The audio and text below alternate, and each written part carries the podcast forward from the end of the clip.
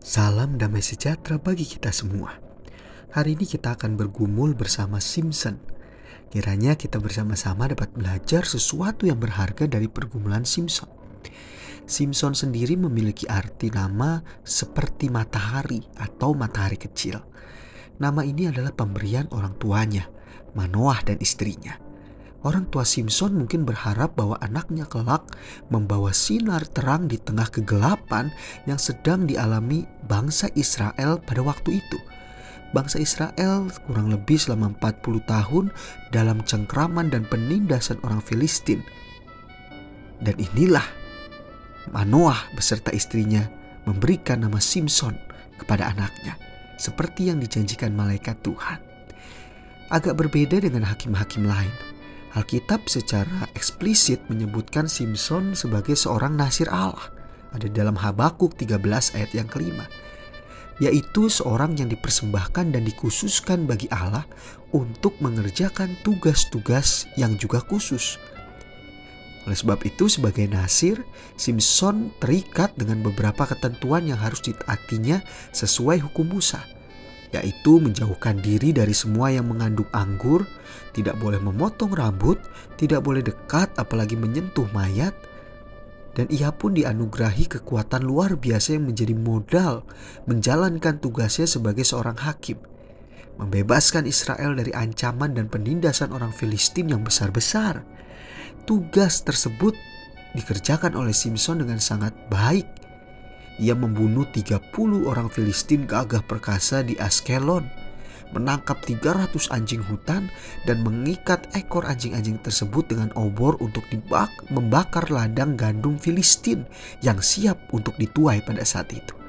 Membunuh seribu orang Filistin hanya dengan tulang rahang keledai.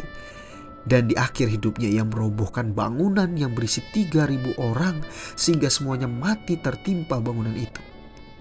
Keberanian Simpson sungguh luar biasa. Sebagai seorang pahlawan Israel memang tidak diragukan lagi. Namun, ternyata Simpson pun memiliki pergumulan.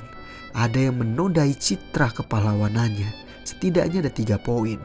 Yang pertama, semua yang ia lakukan terhadap orang Filistin mengatasnamakan dirinya sendiri dengan mengatakan seperti mereka memperlakukan aku, demikianlah aku memperlakukan mereka. Simpson hanya sekedar berorientasi pada dirinya sendiri, bukan bangsanya, bukan orang-orang yang dipimpinnya apalagi Tuhan. Hal tersebut membuat orang-orang sebangsanya dari suku Yehuda geram terhadap tingkah laku Simpson. Sebagai seorang nasir Allah, ia hidup seolah-olah mengabaikan kenasiran itu dengan melanggar hukum kenaziran. Poin yang kedua, Simpson tidak bisa mengekang nafsunya sehingga hidupnya diwarnai dengan hasrat seksual yang meresahkan dan memalukan. Sebagai seorang Israel, ia menikahi gadis Filistin. Sebagai seorang hakim, ia mengumbar nafsu seksualnya dengan perempuan sundal. Dan akhirnya hidupnya pun jatuh dalam pelukan Delailah yang kemungkinan adalah perempuan orang Filistin dengan mengorbankan kenasirannya.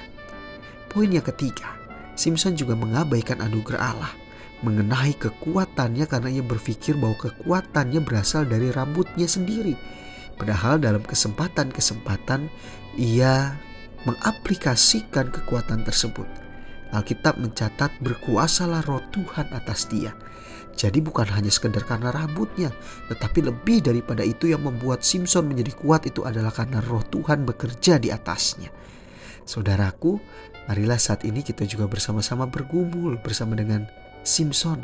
Mungkin juga ada di antara kita dalam kehidupan ini kita seperti pergumulan yang sedang dihadapi oleh Simpson. Seringkali ketika ada kebahagiaan, kesuksesan yang ada dalam diri kita, semuanya kita ceritakan ke orang lain atas nama diri kita sendiri. Mungkin kita juga sering kali tidak bisa mengekang hawa nafsu duniawi kita. Entah dengan orang lain, entah dengan harta, entah dengan kedudukan atau apa pun itu. Mungkin kita juga ada yang sedang bergumul dengan mengabaikan anugerah Allah dalam hidup kita. Kita merasa kita bisa kuat sampai saat ini oleh karena kekuatan kita sendiri, bukan oleh karena Allah yang bekerja atas kita.